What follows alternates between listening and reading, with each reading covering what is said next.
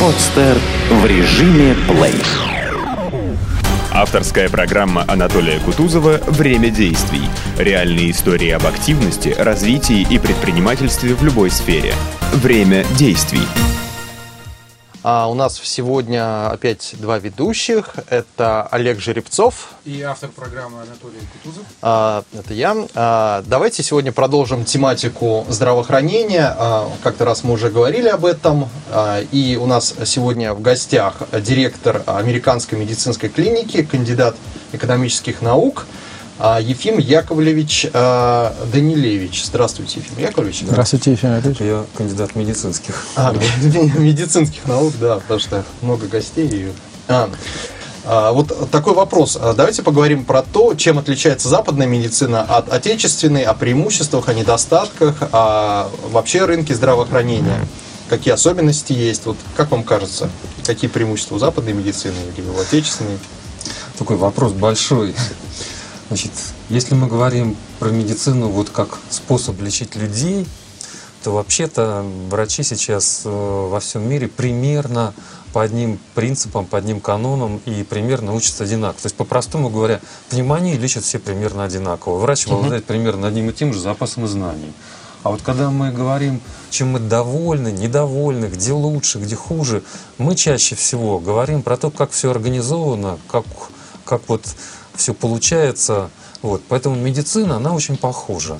А вот, ну, так условно говоря, ну, даже организация. Сервис это будет немножко ниже, вот организация, она разная. Вот. Немножко отличается менталитет западного врача и нашего. Нас всегда учили всю жизнь а, думать, думать, думать, принимать решения. Вот. Западная школа требует от врача запомнить, запомнить, запомнить определенное количество а, информации и реализовывать вот это вот знание, которое ему дал другой уже вот готово. Что лучше? Ну, трудно сказать. Если мы... Медицина профессия массовая. Если у нас мы встречаем, нам повезло, способный человек, талантливый человек, и он думает, то мы можем получить очень хороший результат. А средняя надежность на Западе, наверное, выше.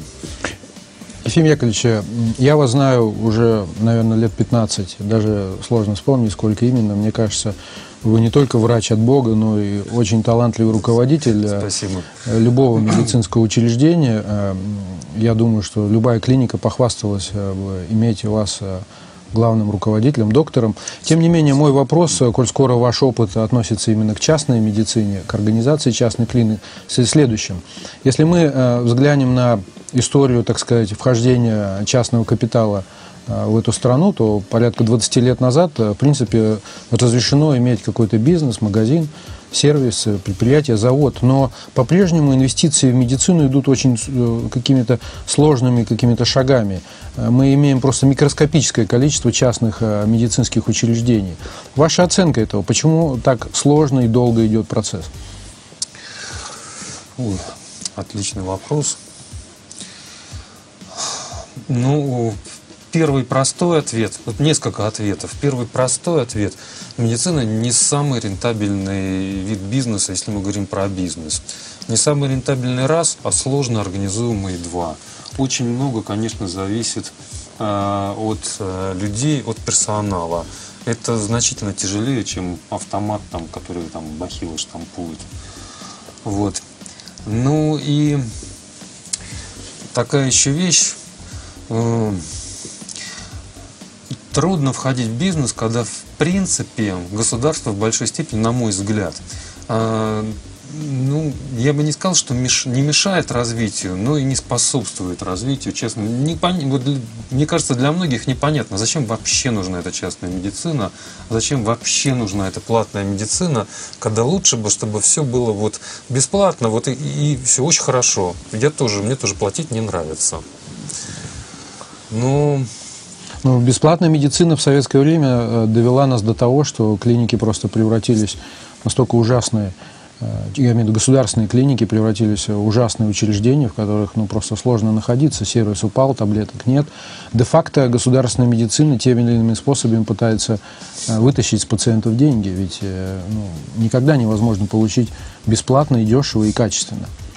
Ну, я с вами совершенно согласен, но хочу как бы немножко вот как бы так вот от э, уровня вот такого текущего немножко приподняться. И все-таки, мне кажется, важно понимать, для чего вообще нужна эта частная медицина. А вот как в бизнесе всюду нужна конкуренция. Нужна конкуренция. Если нет конкуренции, все вот превращается, как вы говорите. И изобретать этот велосипед нечего. Во всем мире есть бесплатная медицина, социальная медицина, и есть какой-то кусок платной медицины. Он больше, меньше, это в разных странах по-разному. У нас никогда не будет и не надо, чтобы у нас превалировала частная платная медицина. Но она должна быть, она должна, на мой взгляд, на равных, получать от государства равные условия и нужно равную, честную конкуренцию. Это будет помогать лучшей работе в государственных учреждениях тоже. Скажите, а в какой стране самая прогрессивная система здравоохранения, по вашему мнению? Кто ушел дальше э, там других? Вот кто-то про Израиль иногда вспоминает, что хорошие клиники, врачи. У вас Хорошие врачи, вот, вот опять, вот о чем мы говорим. Если говорим о врачах, о личностях, о самой науке медицинской, угу. У нас много хороших врачей. Не потому, что я доктора защищаю. У нас много хороших врачей. В Америке много хороших врачей. В Германии много uh-huh. хороших. Всюду есть. В каждой поликлинике нашей есть кто-то хороший, кто лучше, кто хуже. Uh-huh. Система, как результат, но наша пока сегодня действительно не выдает того, что хотелось бы. То есть вроде как организовано все ничего. Вот я имею в виду, там, что есть поликлиники, то есть госпитальный этап помощи, там, скорая помощь, поликлиника, там, диагностические центры, а стационар. Все есть. А результатом в большинстве своем люди недовольны. То есть организации внутри страдают. То есть проблема с менеджментом именно взять Нет. врачей, взять экономистов? Нет. А, опять же, должен сказать в защиту управленцев государственных, да есть там тоже нормальные угу. люди. Они просто правила игры у них другие. Они не могут. Вот, мне кажется, что вот, вот необходимо, для того, чтобы наша система заработала в целом, необходима, по-моему, конкуренция, необходима мотивация персонала и необходима ответственность персонала. Конкуренция, это я больше говорю о, о разных организациях, не только государственные и частные, но внутри государственных, внутри частных. Что такое? Если у вас, как у любого жителя, есть право пойти вот в одну больницу или в другую больницу, и вы будете выбирать и все время идти туда, и за вами выделенные государством деньги, значит, вот эта больница будет преуспевать, а моя будет пропадать. Вот должно, должны быть такие условия. Вот, мотивация – это больше про людей. Сегодня, когда в любой государственной больнице пациентов огромное количество, когда, ну, в общем, врачу все равно, что сколько он примет, как он сделает, по большому счету. Ну, так вот, с точки зрения бизнеса. Мотивации нет. Поэтому, в общем, мы получаем, что получаем. Всем все равно. Э, скажите, я вот, э, тем не менее, возвращаюсь э, к нашей, так сказать, российской действительности, mm-hmm. пережившей вот этот слом советской системы и, и начавшие такие реформы последние 20 лет, э, тем не менее, мужчины едва доживают до 60 лет. Это проблема. Mm-hmm. Страна каждый год теряет 500-600 тысяч населения э, в стране, уменьшается. То есть депопуляция в стране. То есть мы имеем не очень высокую рождаемость роль медицины в этом во всем? Или это, так сказать, не, уже не вопросы не медицины, скажем, а проблемы там, злоупотребления алкоголем или вообще отношением к жизни? Я чуть-чуть шире ставлю вопрос, Ефим Яковлевич, ну просто помогите э, расшифровать такую дилемму. Я вот помню там инсульты, по-моему, раковые онкологии, да, на первых местах? На первом месте сердце и сосуды, то есть к ним и инсульты, uh-huh. и онкология второе место. Uh-huh. А, значит, такие глобальные вещи, как экология, как э, там то, что вы еще вспоминали, общий вопрос, ну, алкоголизм и так далее, высокий травматизм, это такие системные, это задачи государства, такие очень системные. А, и, конечно, там тоже нужны какие-то действия. Вот. Ну, я тут могу говорить только как и все мы. А в медицине, да, есть вклад, есть некоторые вещи, которые могут дать. Например, на первом месте по числу, по заболеваемости, по смертности проблемы сердца. Современные технологии позволяют очень, очень радикально, на порядок, на два порядка а, внести вот вклад более значимый а, в профилактику, лечение ишемической болезни, там, инфаркта и так далее. Соответственно, снизить смертность. А если это проблема номер один, то, в общем, и вклад. Сейчас, кстати, надо честно сказать, государство инвестировало огромные деньги в государственное здравоохранение и установки вот эти достаточно современные, технологичные по э, для выполнения коронарографии, для там, лечения сосудов сердца без открытой операции и для открытой есть. У нас, да, и у нас в Петербурге их появилось несколько. Сейчас проблема ну, наработки опыта и запуска в такую в нормальную, ну, как бы повседневную эксплуатацию, но это идет. Прошу прощения, Анатолий, вы занимаетесь медициной всю жизнь. Скажите, э, как меняется тенденция заболеваний, ну так, если грубыми чертами, чем люди начинают больше болеть и э, какие болезни исчезают или уменьшаются в пропорциях? Не, Олег Ильич, не, не смогу ответить, потому что, ну, все-таки в рамках одной клиники это не та статистика, которая uh-huh, может uh-huh. что-то. У нас все как было, так примерно и есть. Больше меняются наши диагностические возможности. Вот. А мы же шутим. Здоровых людей нет, есть недооцветленные. Значит, расширяются диагностические Кстати, возможности. Э, вот вопрос как раз хороший вы подняли. Многие боятся идти в коммерческие клиники, потому что боятся, что их сильно переобследуют. Да? А обследование за деньги, потом там анализы за деньги, потом куча таблеток за деньги, которые, опять же, советуют врачи. Ну, вот. И есть такое подозрение, что на этом, на всем пытаются заработать денег. Вот что можно, как это прокомментировать? Знаете, с одной стороны, как бы на поверхности, вроде как бы такая простая линейная зависимость. Чем больше как бы я назначу пациенту, тем больше заработает клиника там, и может быть там в какой-то степени и я. Но с другой стороны, это не совсем так, потому что ну, существует частная медицина а, всюду, и всюду назначают, и оплачиваются, но все-таки уровень злоупотреблений сильно преувеличен вот, в представлении. Кроме того, ну, все равно мы будем развиваться в цивилизованную сторону, и все равно, первое, пациенты будут уходить из тех мест, где они будут а, ощущать, что злоупотребляют их доверием. Второе, будем двигаться через добровольное медицинское страхование. Хороший способ. А в добровольном, при добровольном страхов... при страховании есть эксперт, который проверит обоснованность. Сегодня тоже есть свои перекосы. Если мы начнем в деталях, мы сегодня под гнетом страховых компаний. Они э, сильно диктуют как бы свои условия, и в том числе другая сторона, оборотная сторона, из экономических соображений. Им выгодно сэкономить зачастую. Но уже есть серьезные изменения, серьезные подвижки, как со стороны медиков, которые ну, в общем, уже прошли этот период какой-то начальный. Я так не про свою клинику, вообще про массово говорю. И страховщики тоже все, в общем, ну, как бы движемся. Вот на прошлой неделе получили письмо из очень хорошей страховой компании, которая говорит нам, пожалуйста, хватит звонить, согласовывать каждый там простой шаг. Мы вам доверяем.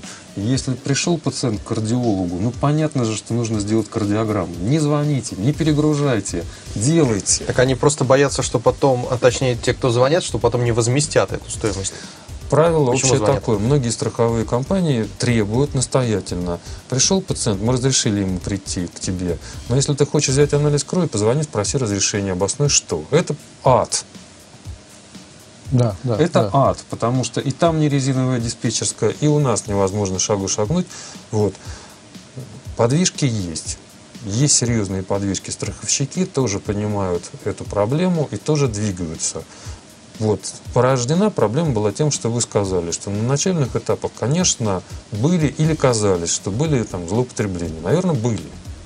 Есть вплоть до того случая, когда врачи вербуют там и биодобавки, и всякие разные там БАДы, и лекарственные компании. Приезжает врач со скорой помощи, начиная сразу же что-то навязывать. Там, купи пока тут поешь, Забирать не будем, у тебя пройдет. Ну, это все-таки хоть на скорую руку продает. Там, это, это факт был, но все-таки его вот так вот возводить, ну, как бы при системную проблему, системную стоит. проблему, да. Ну, представляете, ну, как бы тоже опять та же конкуренция. Вы из одной фармкомпании, я из другой. Ну, так вообще я что ж буду, ну, все время вот только по этим мотивам? Нет. Кроме того, есть объективные вещи. Вот, например, мы в клинике пользуемся назначением антибиотиков. Есть руководство, есть справочник, четко расписано. Ангину лечим вот этим препаратом, или вот этим, или вот этим. Вот сперва докажите, что можно заменить на новые, но это серьезное дело. Тогда будем менять. А так не надо нам приносить новых предложений. Я бы хотел э, задать вопрос про лекарства.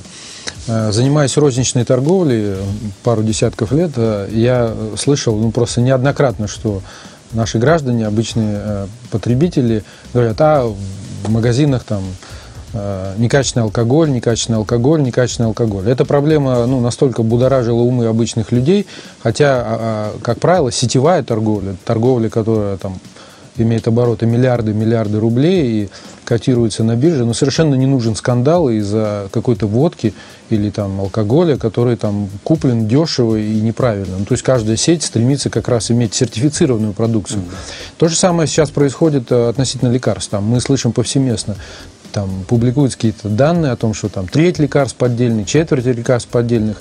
Э, Мое личное мнение, что это очень сильно преувеличено, коль скоро есть сети, которые ну, вряд ли будут заниматься элементарным там, жульничеством ради там, подрыва своей репутации, это не, не стоит. Ну, ваша вот оценка как медика, который непосредственно находится там.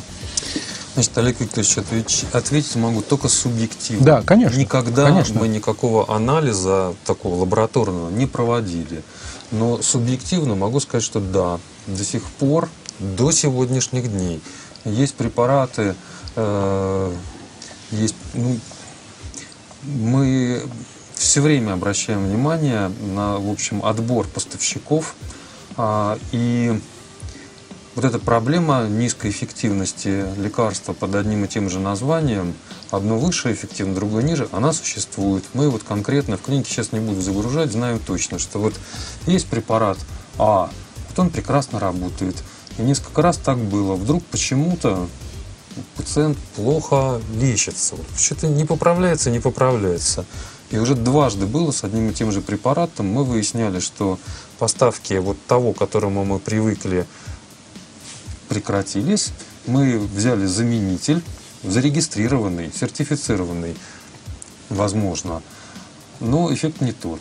А есть, ну, наверное, есть и э, это то, что я говорил, скорее всего, связано с малой эффективностью производителя, вот заменяющего. А бывают и подделки. Мне кажется. Но это имеет э, какой-то серьезный масштаб или это микроскопические частные какие-то явления?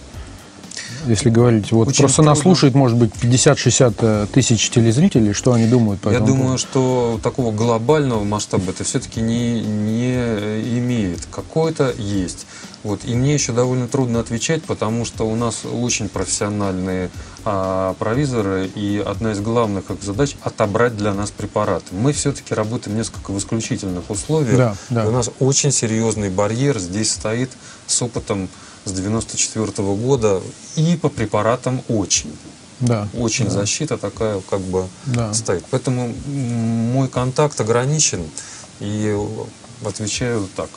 У меня такой общий вопрос. Вот у нас программа называется «Время действия». Она про активности, инициативы, предпринимательство в разной сфере. И поэтому такой вот вопрос для тех, кто хотел бы помогать людям, заниматься тоже медициной. А, сложно ли открыть а, клинику или вот а, фармакологический завод, как Олег вот а, инициативу имеет, и этим заниматься? Насколько это прибыльно? Такой вопрос для всех гостей. А потом мы ответим на звонок про завод или про клинику? Нет, вы первый. Клинику открыть не очень сложно. Не очень сложно.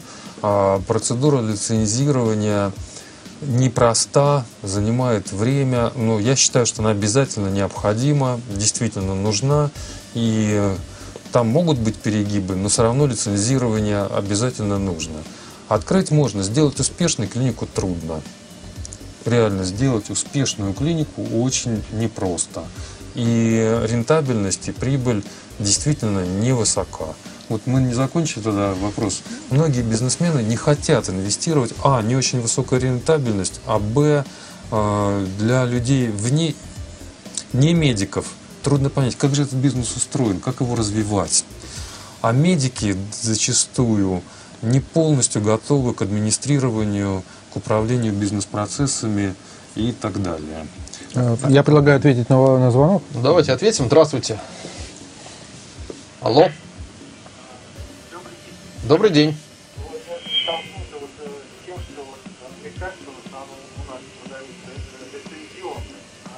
оригинальных препаратов производителя, когда смотришь упаковку,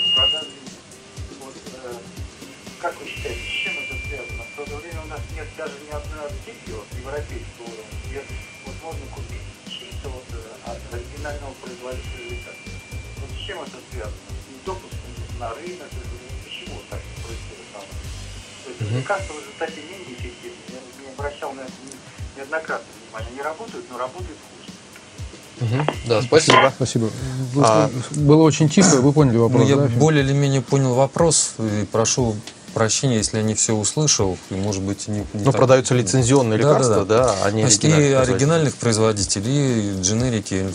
Ну так, собственно, во всем мире, во всем мире. И всюду есть возможность у а, пациентов выбрать а, лекарства от оригинального производителя или произведенные по лицензии. Мне кажется, будет странно, если в какой-то из аптек будут только специально отобраны вот лекарства более дорогие, а от производителей дорогие. Вопрос Почему у нас исчезают оригинальные препараты? Но они действительно дороже и массового спроса не находят.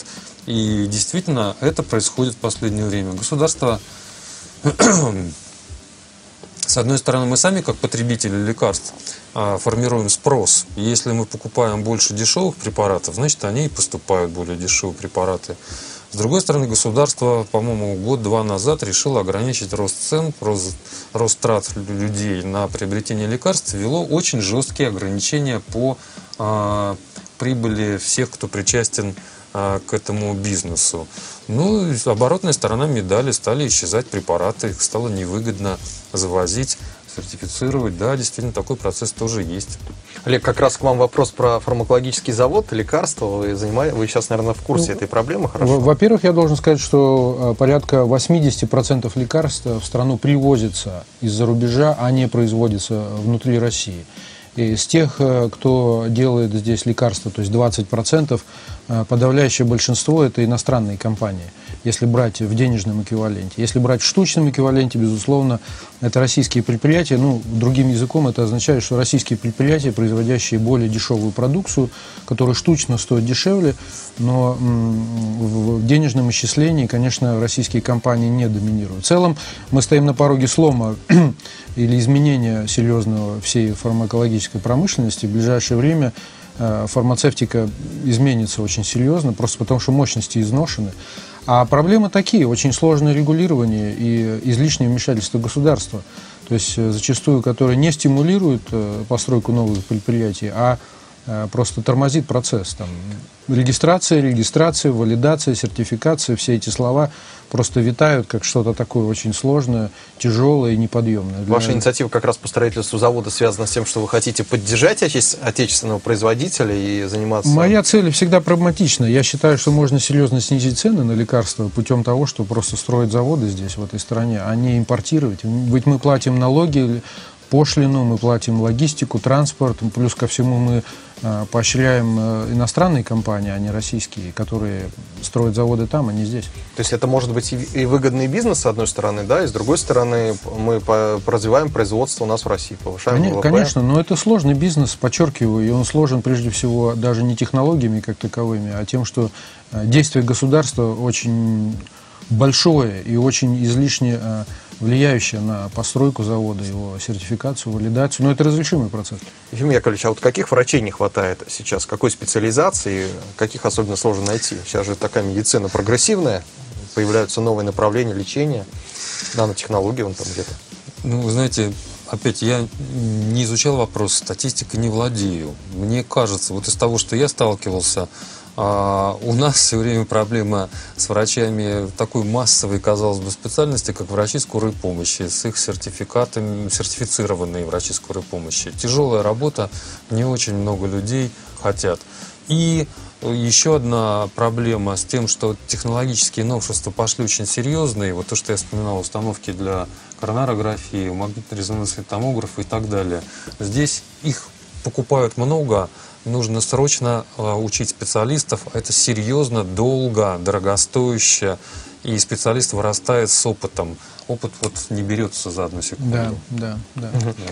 У меня такой, наверное, последний у нас время, к сожалению, оканчивается вопрос а, нашей программы по поводу диагностики. Вот сейчас, я знаю, на Западе появляется онлайн-диагностика, кардиопейджеры, такое направление, когда не нужно приходить к врачу, врач чуть ли там не в видеокамеру, онлайн, там уже понимает какие-то особенности пациента, а кардиопейджер, он, значит, просто человек мерит там что-то, подносит к телефону, поднимается сигнал, и вот у вас как это? Постараюсь ответить быстро. Какой-то маленький кусочек э, медицины таким может быть.